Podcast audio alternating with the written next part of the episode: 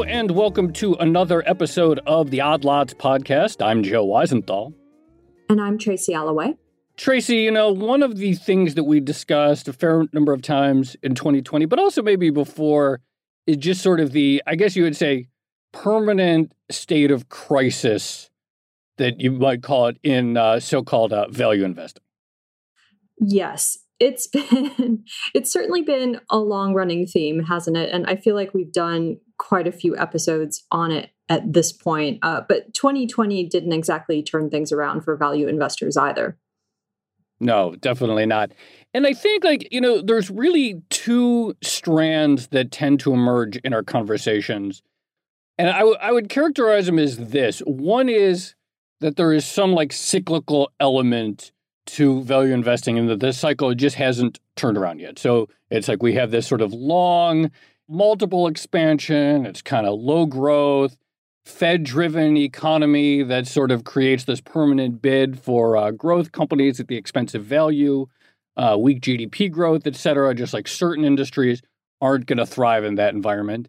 And then I would say the other half is that no, the problem is that we are not good at defining value. And there are people who sort of take a more accounting approach and say traditional measures of a stock's cheapness, like, say, price to book value, it just, these measures don't work in a world where so much value is uh, intangible.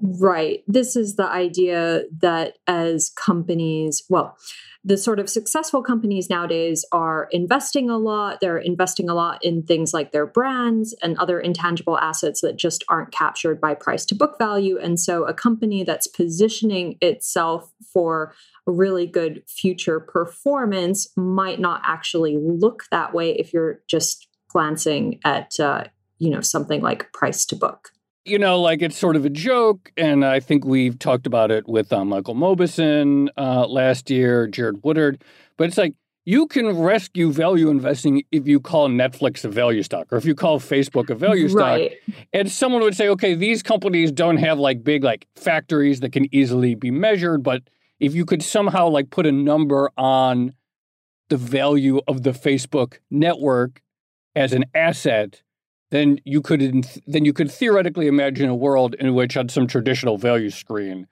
Facebook comes up.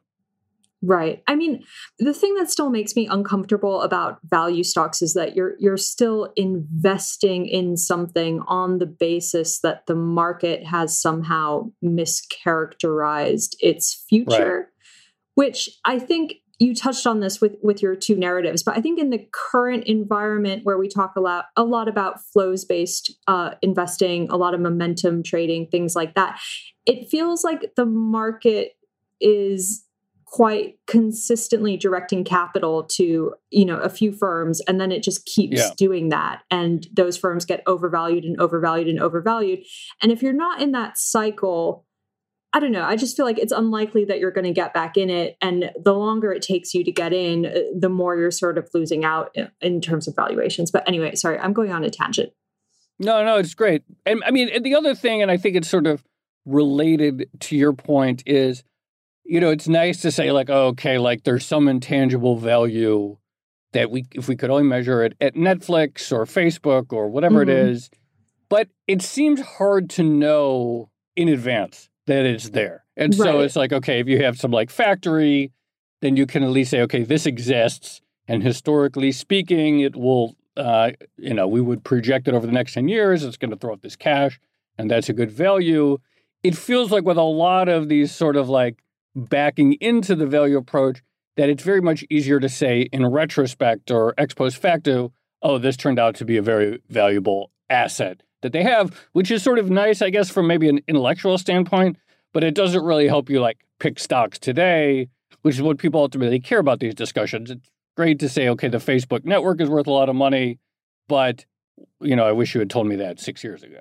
No, but it does help uh, a lot of different investment companies come up with uh, different strategies and factors uh, to come up with different definitions of value that always work when they're back tested against historical data. Right. So I guess the question is That's sarcasm. I don't know if my yes. sarcasm is coming through um, on a, the podcast, but I got it, Tracy. But okay. I guess the, the, the thing we're looking for is the approach that works in advance that's not just back tested and some you know some approach that can help us identify the sort of deeply under company, undervalued companies today using some something whether it's a metric whether it's a screen whether it's some other intangible measure something that doesn't just help us rationalize the past but can you know help uh help me uh, retire a few years earlier yeah and also maybe even explain why value investing as it's you know commonly yes. understood has performed so badly uh, for so long. Absolutely. All right. So I'm very excited. We're going to be speaking with someone today who may be able to help move this forward, whose work consists of uh, s- sort of solving this problem. An investor, so obviously someone who wants to do more than just explain the past, but produce good returns going forward. We're going to be speaking with uh, Rafael Resendes. He is the co founder of Applied Finance Capital Management uh, which has looked at some of these uh, problems and tried to identify where the uh, traditional and value investing framework has gone wrong. So, uh, Rafael, thank you very much for joining us. Great to be here. So I'm curious. I mean, uh, you know, I always like to look for uh, validation after our intros, but that general framework of sort of the two stories that people tell about value investing, how does that comport with what, how you see the world right now and how you see this sort of ongoing debate? Great, great question. So as you as you know through some of our exchanges, applied finance focuses on valuation. I think to some degree the term value has been hijacked historically mm. with with the advent of or the release of the FAMA French three factor model back in 92 and the creation of this quote value factor, otherwise known as the book to price ratio. I think the term value has really been hijacked because book to price at the end of the day is really nothing more than a cheapness metric, as are all the price hmm. to something measures. It's measuring the price of a stock in relation to some fundamental variable, whatever that variable is, or even composites of that variable. But it doesn't necessarily relate to the worth of a stock. And I think that fundamentally is where things have really tended to diverge or go off the rails to some degree in investing finance. The focus has been on cheapness, and there hasn't been enough attention paid to understanding intrinsic value through more complete valuation approaches, which is what we've specialized in since 1995. So, applied finance has been in existence since 1995 but we were chatting before we started recording the podcast and, and you mentioned that your current area of focus is something that grabbed your interest because of a big debate that was happening in the 1970s could you maybe explain that a little bit? Sure sure. So let me just provide a little historic background on mm. how we are where we are today. If you think about how finance has evolved you know, in the 60s, you had a lot of theoretical work on the CAPM model, which was really exciting. And then in the early 70s, you started to see this basically this brand new field of finance created by Eugene Fama, which is empirical finance. And he did amazing work testing and kind of formulating the efficient market hypothesis and ushering in a whole new era of scientific method applied to finance, so to speak. And I think prior to that, for the most part, university level finance focused on net present value and a lot of security analysis. And in a great paper that Fama wrote, I believe it's titled, you know, My Memories in Finance or something to that extent. He essentially says, you know, when I arrived at Chicago, finance consisted of classes essentially teaching people to pick stocks. And in, a, in an efficient market world, there's not a lot of value to having so many people specialized in that. And what we saw in the 70s was this birth of mean variance finance, where computer methods and data availability allowed for incredible study of properties of stock prices, testing of hypotheses of, you know, a lot of the mainstream thoughts back then were buy a stock just because it's going up. So a lot of efficient market tests focused on momentum investing, which is kind of ironic given the the crave of momentum investing now, you know, 30 years later, 50 years later. Um, and ultimately, it drove security analysis to a large degree out of finance. And you see a lot of security analysis courses now being taught in accounting departments. And what we tried to do uh, at Applied Finance when we started in 95 was essentially try to link this notion of mean variance finance and security analysis. And we did that through systematically constructing security analysis rules to process data on companies, and then ultimately linking the, the output of that those reformulated income statements and balance sheets from accounting data into more of an economic framework through the calculation of an economic margin, which essentially is a firm's return on investment less its cost of capital. We link that with expected capital growth, risk, and competition to value a company. And so we did this work from the 70s to 95, kind of a 25 year, what I'll call an observation window. And I think, Tracy, going back to one of your statements you made earlier about back testing, it'd be fun to get into that in a little bit more depth later. But so I'll call it an observation window rather than an evidence window. I think there's a big distinction between the two. And beginning in 1996, we began calculating intrinsic value estimates first for US companies on an ad hoc basis, I'd say monthly and quarterly. When we were early on in our company development, we were doing a lot of corporate consulting work. We didn't have the full uh, infrastructure of personnel to, to handle calculating what I'll call productions of intrinsic value consistently. By 1998, the company had grown and we began calculating these intrinsic values monthly. And from 1998 through today, we continue doing that. Now we do it globally on 20,000 companies every week. But what's interesting is backtest observations versus evidence. Since 98, these have all been live out of sample estimates of intrinsic value. And I think one of the one of the interesting things about our data set and what we use to prepare this paper called valuation beta is that a lot of finance says, well, let's go back to 1963. And someone will say, no, let's go back to 1930. And someone will say, no, I, I have a data series going back to the 1700s. Well, at some point, this data is really irrelevant because the world has changed so much. Maybe there are these quote fundamental truths, but if you look at the, the factor work, oftentimes these factors are discovered in a back test setting. And then when they go live, they don't work. And certainly that's been an important part of the experience with book to price since 1992. It's had prior to 92, from 63 to 91, it was basically a money making machine. The, the return attributes of that variable were extraordinary. Since 92, it's had a much more spotty record.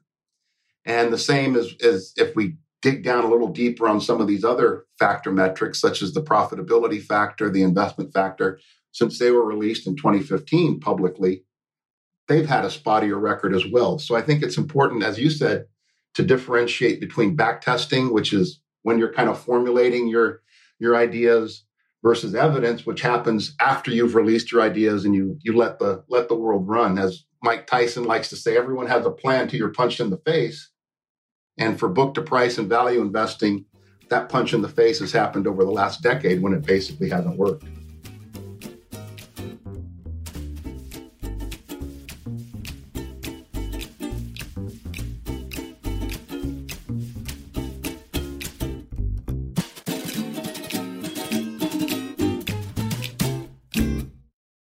Make this distinction between value, valuation versus cheapness. And as you uh, characterize it, measures of price to book or really any other sort of ratio based valuation, it's not a measure of value per se, it's just a measure of uh, cheapness. So, can you explain a little bit further, like what the difference is between what you, your measure of valuation and cheapness? And why it is, in your view, that some of these traditional metrics, measures of cheapness that at one point did produce returns, have failed to do so. Let me focus first on explaining our worldview and kind of how we get we get to an answer. And there's there's probably lots of reasons to speculate about why something doesn't work, but I'll offer our view of it as well.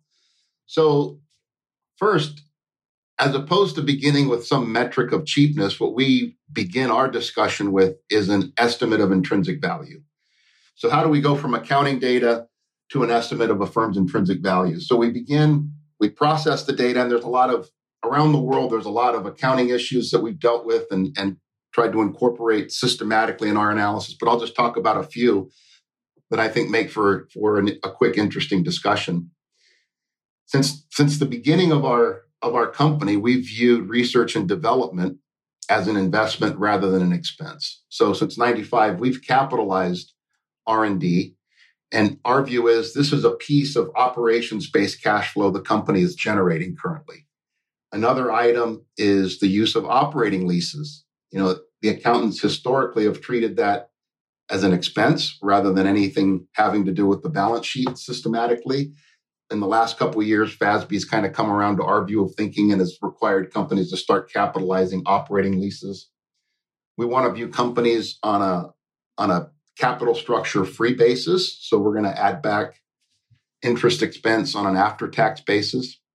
We're going to make adjustments to the balance sheet for inflation. Uh, it sounds a little silly now, and it certainly is silly for technology companies that have very little physical plant, but for industrial firms that have assets on their books that they acquired in the 70s, inflation is a big deal because it's easy to have inflated return on investments because the balance sheet's reflecting historic cost. The income is respecting is is displaying current values, current dollars values. So there's a litany of adjustments we go through. We do all that, to, and one last thing that we we account for is how long a company's assets last on average to get a, an asset life. So then we can configure a firm as a project, and we can calculate uh, what we call an economic margin. We don't have to get into all the geek speak on that, but essentially, at the end of the day, what we end up with is a corrected return on investment on an inflation adjusted asset base minus a cost of capital. That spread or economic margin starts to tell us a lot of things about the company. First of all, if you have an economic margin that's negative, it tells you the firm is investing in projects below its cost of capital. So the last thing we'd want to see a firm like that do is grow its business. That's what we call wealth destroyers.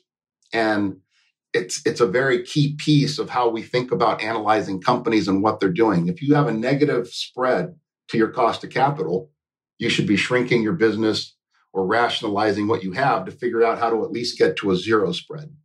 Companies that have a positive spread, and again, this is after accounting for things such as investments in R&D, off-balance sheet leases, so on and so on. Companies that have a positive spread should grow. And I think, Joe, in one of your tweets a while back that that initiated our discussions, you asked a question about Monster and you said, Can anyone explain Monster? To us, the Monster story is pretty simple. This is a firm that just so people know, this is the uh, the energy drink maker with lots of caffeine. That's the best performing stock. Go on. I just wanted to uh, just for people who are great. Yeah, great. It's it's been an incredible wealth compounding company through the years. It's not a it's not a recent thing. You know, this is a firm that's earning ten to fifteen percent returns above its cost of capital and has been growing its capital base at double digits. So you have this is a classic example of what we call a wealth creator, a compound wealth creator, generally reinvesting in high rates of return, creating more and more wealth for the existing shareholders, and the company continues growing into its valuation. I think we sent you a, a chart that traces out our estimate of Monster's intrinsic value through time. And again, these are basically live estimates going back. This is, in this case, going back 10 years at least, but it traced out our intrinsic value for Monster relative to its traded price. And what's interesting is this stock consistently was trading at or below its intrinsic value. And even recently, with the big runs it has, it's not grotesquely overvalued from our perspective, which is what, what leads to the tension between the way we view the world from an intrinsic value perspective, intrinsic value is a function of this level of economic profitability, how much you're able to reinvest in the business to create more economic profits. Then we discount that back to reflect the firm's risk based on its size and its leverage characteristics. And then lastly, we incorporate an overlay. And this is where we diverge quite a bit from traditional DCF methods that say, okay, we're going to go out five, six, seven years and then put a terminal value or use the Gordon growth model to assume that the rest of the world is kind of static. We're going to capitalize everything back via perpetuity. We think that's kind of a crazy assumption. And you can just talk to Kmart about how valid the world being constant is. And we apply what we call an economic profit horizon, which again, based on the research we did in 95, we assign every firm a factor based on fundamental characteristics that say how long will this economic profit persist how long can we expect this firm to have an economic margin greater than zero? Because once the margin, once your return equals the cost of capital, just present value math says from that point forward, growth is irrelevant because the net present value of future growth is zero. So all of that, a lot of different complicated concepts going on at once behind each level. But at its most basic, we're basically we're saying let's figure out what the true economic return of a firm is. Let's get a handle on how much it's reinvesting in itself. Let's let's get some idea on how risky these cash flows are, so that from a from an, a risk adjusted basis, we can compare companies on an apples to apples perspective. And then let's say companies are not going to earn economic profits forever because of competition. So we combine those to get an estimate for intrinsic value for 20,000 companies around the world every week.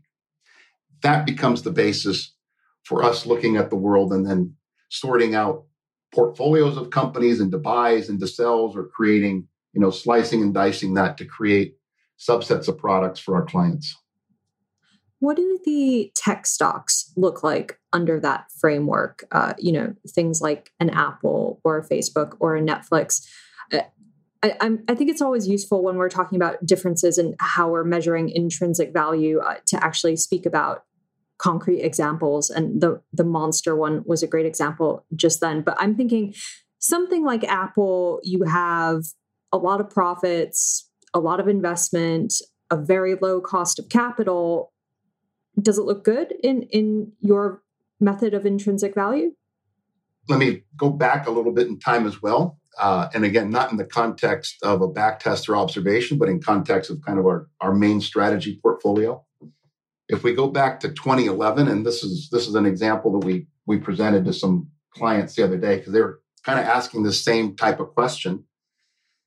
In 2011, we purchased three, this is a very low turnover portfolio. It averages less than 10% turnover a year. But in 2011, we made three purchases in the tech space Alphabet, NVIDIA, and MasterCard. Okay. At the time, they were trading on a multiple basis well above the market median. And from a multiple perspective, those multiples only grew more and more expensive relative to the market through time. I think in 2013, we added Apple to the portfolio. Uh, Five years ago, I think we added Facebook to the portfolio. So we own all of those stocks, and they've all been attractive to us from an intrinsic value perspective. NVIDIA, we bought in 2011 at $13 a share. I think in 2018 or 2018, yeah, at the end of the year, it crashed from 300 to 150. People thought we were nuts to have owned it at 300. I remember having a conversation with a with a really prominent journalist, and he's like, "You guys are crazy. How can you call that a a stock that's undervalued at 150 after it had crashed. We're like, we believe it's undervalued. We're going to own it. And then we just sold it this past August at 520. We continue to own Google, Apple, Facebook, MasterCard. Um, at the same time, we own what are what you'd consider to be some classic value stocks. We own Intel, we own Hewlett Packard, we own financials, uh, which is a big chunk of the of the value universe. So it valuation this whole dichotomy of value versus growth is, is, is really a false way to think about firms because every firm is growing, whether it's positive or negative. There's growth taking place for every firm.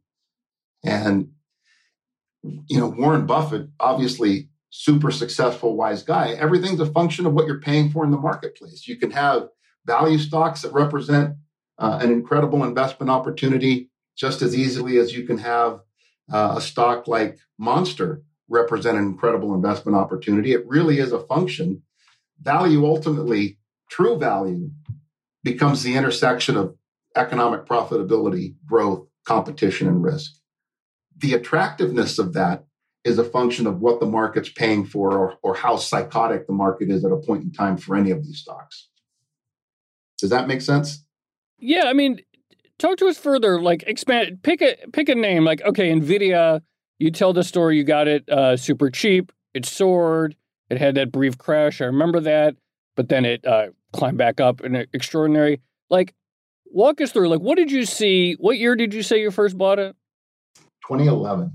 Okay, so now everyone knows the narrative around NVIDIA and video games and AI and automotive chips and stuff like that. Like, what was it at 2011 that you saw and were able to identify as a as you know, let's start. So, yeah, great perspective. So Nvidia in 2011 was basically a graphics chip producer, right? And this is an interesting view of how the world is continually changing around companies and around data. A graphics chip producer that we thought was very attractively priced relative to its underlying fundamentals. And then over time, it started to evolve. And the well, at that early, in the early stages that we owned it, it was it continued to be a, a graphics chip producer designer, if you will, because a lot of the a lot of these chip makers are fabless now; they don't produce. But a graphics chip designer, and that continued to grow and evolve. And then all of a sudden, we started to get little indicators of AI and technology continued blossoming, and the AI story became interesting. For us, the reason we were able to stay with it is because, as much as it was increasing in value because of AI, the company was continually delivering on its investments. And even without our analysts modeling the company, the company continued to look attractive with our systematic valuations that we do for every stock. So just on pure as reported data converted into our economic margin framework and then an intrinsic value, the company was very attractive for years and years and years and years. And it wasn't until 2020 that these stocks exploded so much after that March decline that we painfully had to part ways. You know, we prefer to never sell a company. A lot of our turnover is because these companies get acquired, which is which is kind of like a, a, happy and sorrowful moment for us because we own them for a reason. We only own 50 stocks in this portfolio and we own across all the sectors. And we're jealous when someone buys a stock out below our estimate of its in, intrinsic value. It's nice to get the immediate buzz for performance, but it really is is kind of annoying that that someone's getting such a good deal on our back. On that note, I, am trying to think how to phrase this question, but um, I guess if if you identify a stock that you think is undervalued in some way, does that signal something about the company, something sort of fundamental to the company that it will perform well in the future? Or is your measure of intrinsic value maybe correlated with something else going on in the market, like a much larger factor? I, I guess I'm trying to get to the, the flows argument um, that we briefly talked about in the intro. Does any of that make sense? It, it does. And let me take your correlated comment. And if I may, let me go off on a tangent just for a moment, and then we can circle mm. back if if uh, if if the conversation returns there, and and I'm sure it will. But I think the question you're getting at is fundamentally: is intrinsic value a causal variable, or is it a correlated variable with a much larger set of phenomenon? Right. Yes, thank you. You put it much better than I did. No, not at all. Not at all. The, the only reason I, I I framed it so so quickly is because we think about that all the time. And I think it's particularly relevant with respect to the cheapness literature. And if if you were to think about taking book to price portfolios and intrinsic value portfolios, right? And if you were to form groupings of them, say the top 30 most undervalued companies, the bottom 30% most overvalued companies, and do the same thing with a book to price portfolio. And then you have the middle the middle 40, which is some mix of fairly valued, somewhat overvalued, somewhat undervalued. We can kind of test to see what is driving what by decomposing and deconstructing these returns. And if you take that approach and you look at book to price, we only are looking at data that's live for us. We're not looking at, at any simulated data or data that we were creating to kind of calibrate our estimates of risk or our estimates of of economic profit horizon, only looking at data that we've produced live consistently on a monthly basis. So going back to 1998, 1998 to 2020, if you look at book to price based stocks and intrinsic value based stocks, I would argue that book to price is not on a one, three, five, 10 year losing streak. Book to price since 98 has added zero to the investing world. And I say that because if you take a look at those attractive book to price stocks and you separate out the ones that are supported by intrinsic value, in other words, those are also attractive intrinsic value stocks. The resulting set of book to price stocks generate negative alpha. And that's not, you know, again, that's not a one, three, five year window. That's a 22 year window. Book to price, if it's not supported by intrinsic value, generates no alpha. So then the flip question becomes okay, well, intrinsic value then, and a lot of people will say, well, no one can trade short against us. No one's going to short the high multiple stocks against a value strategy. And that's not really true. If you look at high multiple book to value stocks that are undervalued, they generate significant positive alpha. And so to me, the, the birth of, of book to price is the result of confusing correlation and causality. Book to price has done extraordinarily well when, when that section of stocks correlated with intrinsic value do really well and outperform the market and carry everyone else along. But by itself, unsupported, if you strip out the support of intrinsic value, the remaining subset of attractive book to price stocks generate negative alpha. And the absolute flip happens on the unattractive book to price stocks. The only ones with negative alpha are those that are really overvalued. The fairly or undervalued high multiple stocks generate positive alpha. So, this notion of correlation and causality is really near and dear to our heart because we see an entire industry that was birthed by confusing correlation and causality.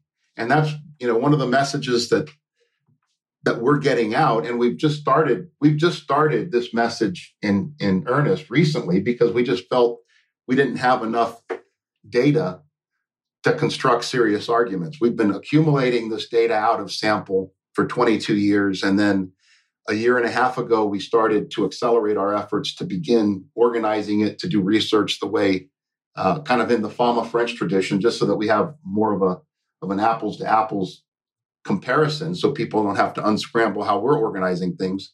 And then with with the COVID crisis, it gave us a lot of time to focus on that, and that's we completed this work back in in September and released the paper in October. But I think the correlation causality argument is really interesting. I think also the quantitative investing world is starting to come to grips with some notion of valuation. If you look at how that work was extended by Fama French in 2015. They motivated their research up front with a dividend discount model. And from that, they derived a profitability factor saying all, all else equal, if firms increase their profits, they increase their value. And then they have a second factor that they added, the investment factor, which I think really missed the mark. But I think it's interesting, virtually everybody in the quantitative value space any firm that seems to be anybody incorporates this investment factor into their work. And what that missed the picture on is it says, okay, firms that are investing in their business are expected to generate negative future returns. And what that missed from a valuation context is you can't separate investment without the return on that incremental investment. And so, of course, if you only make an investment in the firm and it generates no future returns, absolutely, companies should never invest. But if you had the brightest quantitative value investing minds in the world back in 1995, talking to Jeff Bezos, and he asked them, you know, I'm thinking about these different extensions of my business. If they're looking at the profitability factor, they'd say, oh, that's great. But if you're looking at the investment factor, they'd say, don't reinvest, don't expand beyond books because you're going to generate negative future returns. And to me, that's a worldview that's just missing the wealth creation element that comes from a complete valuation framework. Literally, you're biased against the greatest investments of the last 60 years, not tech companies necessarily. Of course, those are some, but you're missing the McDonald's, the Walmarts, the, the Targets, the Pfizer's, Intel as a, as a manufacturing slash tech company. Apple, Google, Facebook, all of these firms have to make huge investments in their business. And if you have a worldview that says investing is bad, you automatically have at least one aspect of your investing worldview that's counter to the best returning companies in the world. And I think that's just a fundamental flaw in that approach. Why do you know when you say that, when you describe it, it sounds so obvious that it's kind of weird to penalize uh, these companies that are investing in building future technologies and future things we can't conceive of. What is their intuition in your view like cuz it doesn't intuitively it doesn't seem to make any sense at all, but I'm trying to understand like the counter argument. So the first argument is the data overwhelmingly says it's true. Companies that invest underperform. That that's an absolute fact. That no, I wouldn't argue that uh, with anybody, but I would say that's a very naive slice of the data that's not accounting for economic profitability and cost of capital. So yes, on aggregate, over these big periods of time, say 63 to 2015, if you looked at all firms that were reinvesting on aggregate, the investment factor turned out to be negative. But I don't think that's a really that's a complete view of the world because I think it it naively misses the key component of valuation, which is that investment gets reinvested to generate future returns. So if you then segment companies based on their economic margin, positive economic margin firms that are growing versus negative economic margin firms that are growing, you end up with distinctly different return profiles. We captured this. Uh, we've been doing this notion of wealth creation and destruction through what we call a management quality score for 15 plus years uh, out of sample also when we first created this metric back somewhere in the 2000s we converted this into a financing yield with the story being look, there's a stewardship aspect to this. And when we look at what companies are doing and able to finance their business on their own versus having to turn to external capital, that captures companies that are growing like an apple, but also returning money back to shareholders. And that changes the underlying characteristic of just saying growth is bad. Growth is bad, but it has to be tempered by what's the underlying wealth creation aspect of the company or wealth creation prospects of the company to really sign whether growth is a positive or negative. The overwhelming data shows the returns are negative. And in a factor world, agreed, you have a factor that's negative. But I think it's a factor motivated by really poor theory, which is problematic in my mind.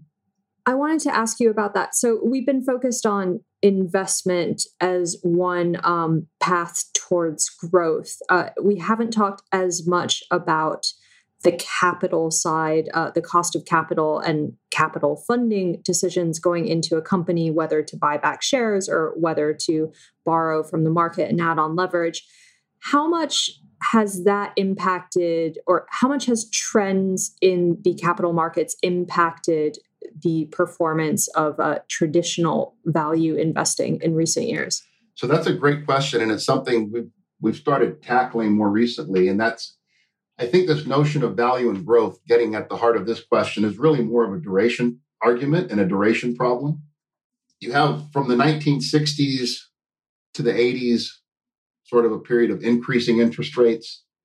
Since the late 80s to today, we've basically seen decreasing interest rates.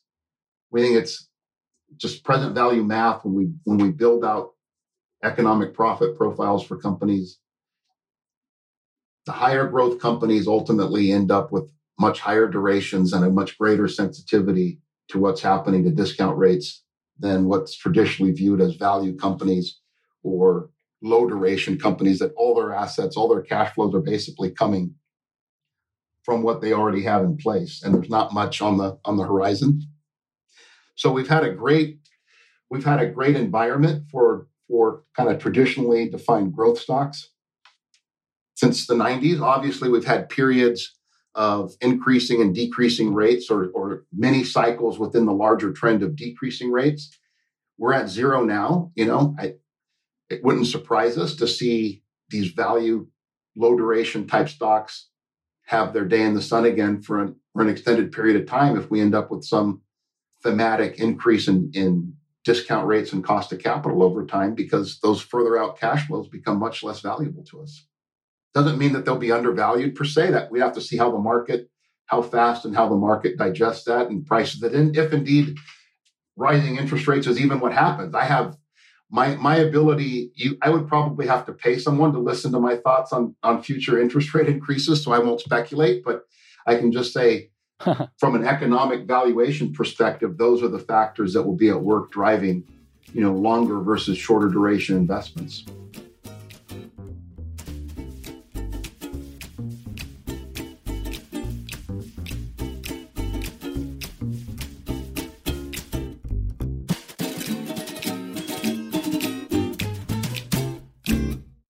So what happened going back, you know, since 1998. You sort of identify this moment in which your sort of uh, intrinsic value framework seems to diverge from the cheapness uh, models. Is it just about the sort of rise of these more intangible based business models, what we call tech or software, things like that, or what? So, what explains this this diver this period since then?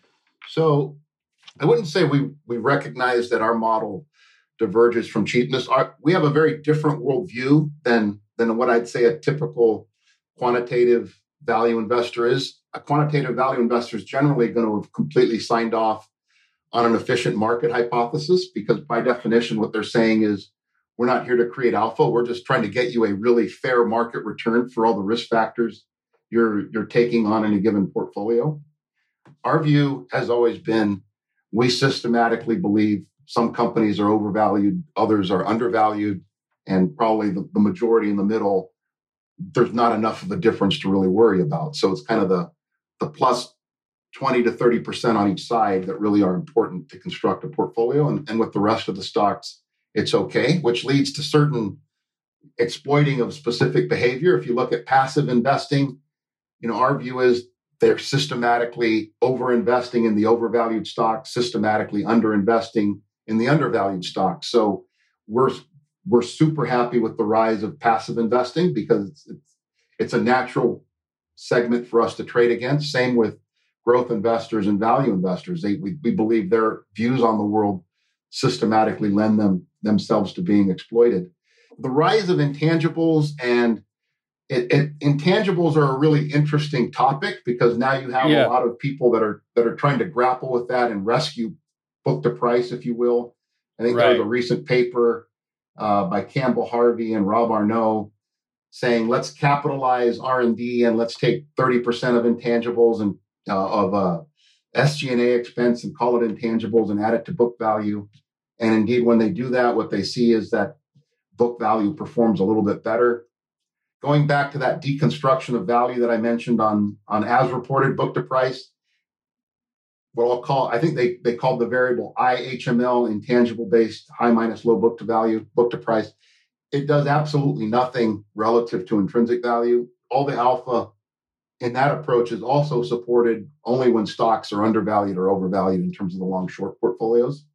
And when you capitalize the intangibles, if you if you looked at the return profiles they published, that was for all the stocks, yes. But if you looked at the large caps, the large caps really didn't do materially better than than unadjusted book to price. And certainly on, a, on an intrinsic value adjusted basis, it performed poorly. And I think the reason is all of these approaches to intangibles are completely missing the picture on how to deal with them. They're immediately treating intangibles as a valuation issue. And they're saying Google spending a billion on intangibles adds to its book value, but so does Macy's. And I would tell you the properties of return for Google investing a billion dollars versus Macy's in advertising are wildly different. And to treat intangibles immediately as a valuation concept, I think is completely wrong. What you need to do is you first need to treat it as a corporate performance concept. You need to answer the question how well is the firm performing? The reason you're struggling with intangibles is you disagree with the accounting convention of conservatism that writes it off immediately, and that's fine then treat it as an investment and figure out what the real rates of return the company's generating on investments, just the way you would with the factory. Assign a life to it, put it on the books, and generate and calculate an ROI. Companies that consistently are generating significantly positive returns on that investment will start to see their ROIs increase as they continue spending. Companies that don't won't. So Macy's can spend a lot on intangibles and R&D, whatever R&D would be for them, and it's not going to move the needle on their valuation much. So to just say they're cheaper because they've spent this money on advertising, I think is just it's a super naive view of understanding what valuation is all about. It's a convenient view because it lends itself to a lot of, you know, in the classic mean variance factor world, it's a convenient view, but I don't think it's anywhere near the appropriate view. And the other the other aspect of a lot of these studies is going back to this notion of back tests I, I don't believe you can you can start to look at a, a variable and go back in time and look at it. And even if you don't have any malintent, it's really hard to not know over the last 10, 15 years, technology firms, which are the ones spending the most on R&D, have been the ones that have exploded in stock price. You don't have to have malintent, but everybody knows that unless you've lived in a shell. So it's hard to be an objective researcher and say, well, the solution is let's add back R&D and we get a better metric. Any of these finance studies that are looking backward in time and consistently drawing back test results and claiming they're real, I think you need to put in the hard work and effort. Every time you changed your model, your track record stops and you need to start tracking what's the efficacy of the model going forward. You can't say, I launched this model 10 years ago, I've improved it now because of this additional variable that I've back tested and added to the model. I don't think so. The model's reset when you added this new variable to it, buddy. That's just the way it is. We waited 22 years to kind of make this explicitly public because we wanted to make sure there was enough data and the data is growing to really do the study properly. And I think that's a standard everybody needs to adhere to. You can't you can't create a valuation model looking at historic data when you know how you're estimating these parameters to assign risk and it fits for that period and say you have a great model. It's great to observe, and observations are an important part of science. You have to observe, you formulate your theory, you formulate your model, then you have to start calculating the data, and you have to let the data marinate live out of sample. It's it's it's painful and it's costly, but it's really the gold standard. And Harvey Campbell even wrote a paper describing how big of a problem this potential for forward bias, you know, foresight bias and, and inadvertent data snooping is in financial research. And he said clearly the gold standard is live out of sample data, but it's just very difficult to obtain. And that's what one of the things that I think really sets us apart from any other firm is we've made the investment in time because you can't shortchange the time. We've made the investment in time to get that data and to offer our results relative to other data that's been developed through backward looking approaches. And we still came out on top. If you look at in this valuation beta research paper we, we released in October, we systematically reconstructed an asset pricing framework looking at all the popular value, quantitative value factors, profitability, book to price, the investment factor, momentum, low volatility, they all basically are subsumed by these concepts of intrinsic value, wealth creation or stewardship, and leverage. And what is quantitative value investing when you start adding factors such as momentum and volatility there? What, what's the identity of that field? What's the theory that links price momentum and volatility to the intrinsic value of a stock? I think it started as a as a very clearly defined, having a very clearly defined identity, i.e., this book to price is a factor that either represents a behavioral problem people are missing this information or it's some sort of embedded risk factor. But then over time, as that factor hasn't worked and they've continually added on, I think quantitative value investing, the value component, has lost a lot of its identity. What is it exactly? It's okay to have to be a quantitative investor, but I'm not sure again, getting back to our initial discussion at the top of the show, value doesn't belong in there. That needs to be reclaimed in a more appropriate manner, I think.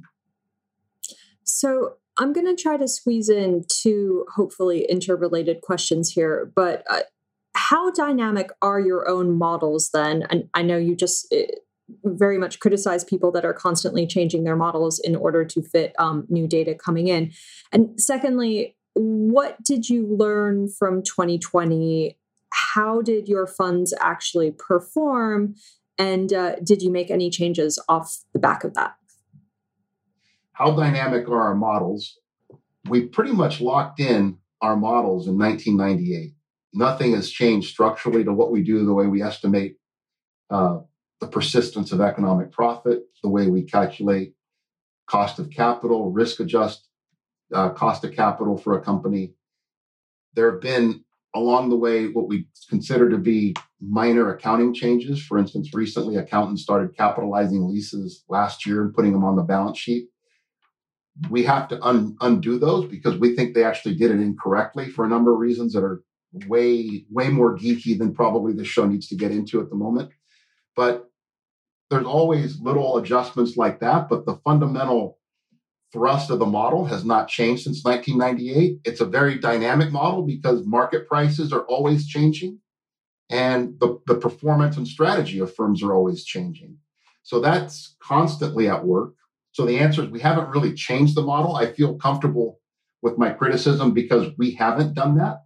There's been lots of times where our performance hasn't been what we wanted it to be. The going back to 2020, the first part of 2020, you know, the value guys weren't in this boat alone. We we performed poorly relative to the S&P. I, we we were benchmarked in the value category.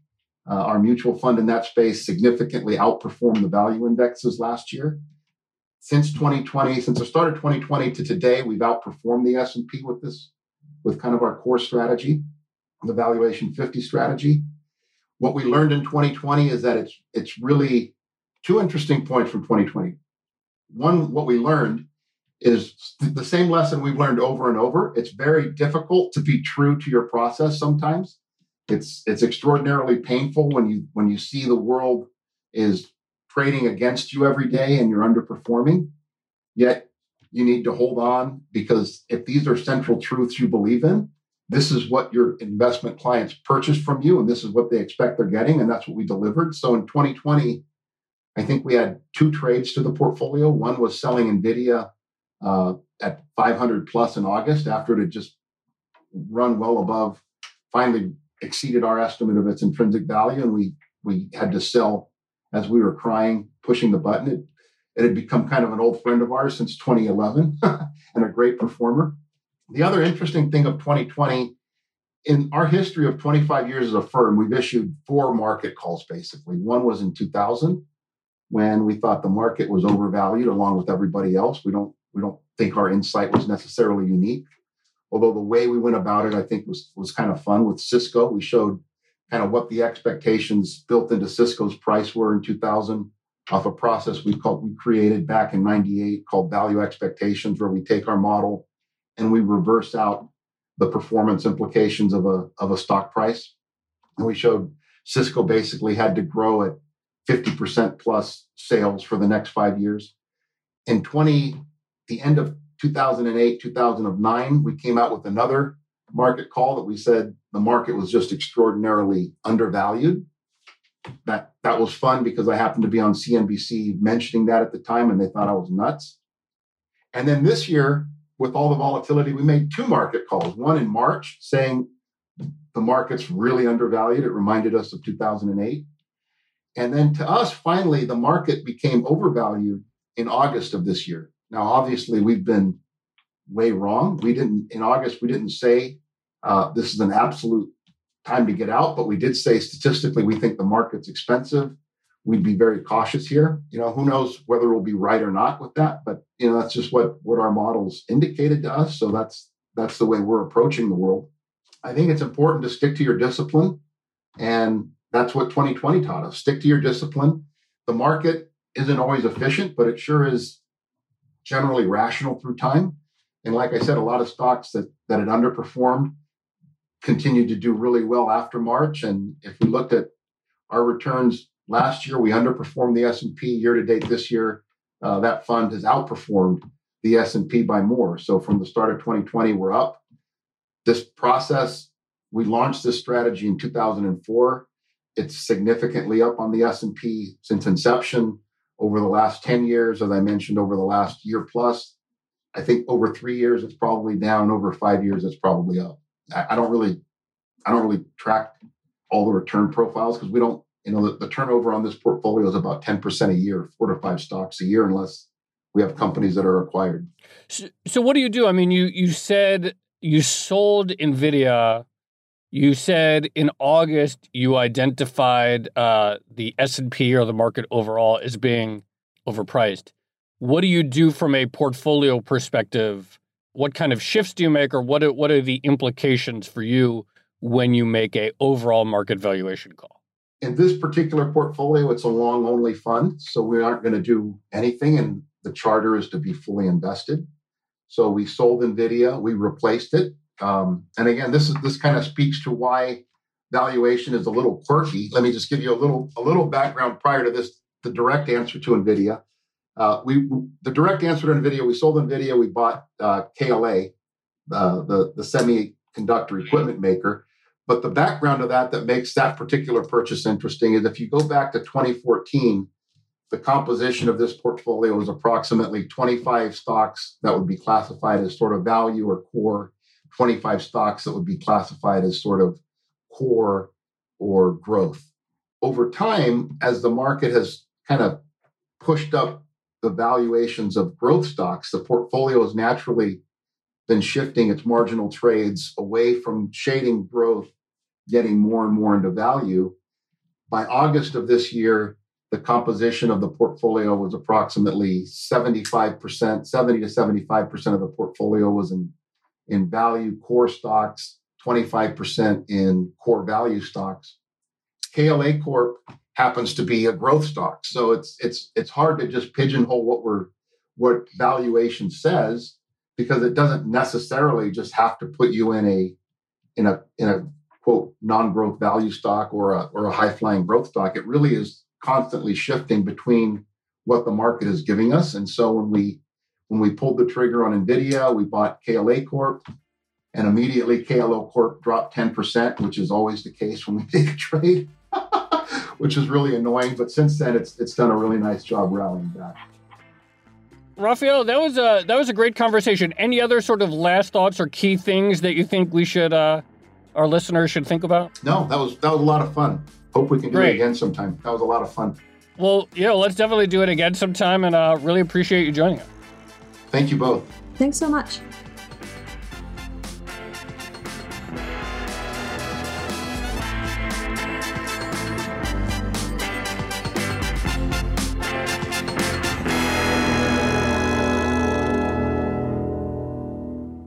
So Tracy, I thought that was that was super interesting. I mean, obviously we've talked about a lot of these themes before resuscitating value, reviving value, intrinsic, uh, trying to come up with some new concept of intrinsic worth based on intangible assets.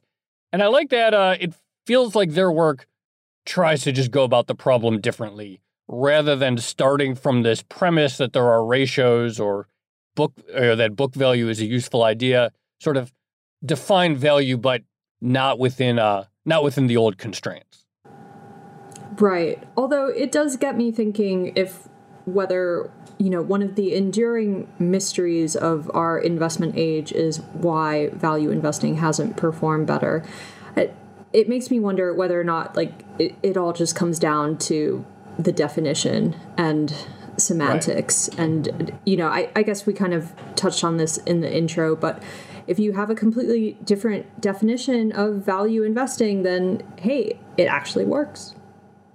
I guess maybe we the way, and I'm sure this won't be our last conversation on the topic, but mm-hmm. I wonder if the better question is why don't cheap stocks do better? Because I sort of like, I mean, ultimately, or why don't, or why don't the sort of the traditional value factors do better? Because it seems like um, Raphael's criticism is not with the concept of value value investing per se, obviously, because he is sort of in that category, but just in this right. idea that the sort of like the traditional like fama French factors that one at one point seemed to point to outsized returns no longer do.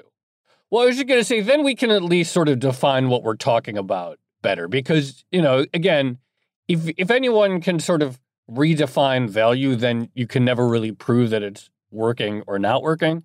but if we could start our conversation with why don't these traditional ratios work the way they used to? Why doesn't price to book? Why doesn't price to earnings uh, work the way it used to? Then at least we can define the debate.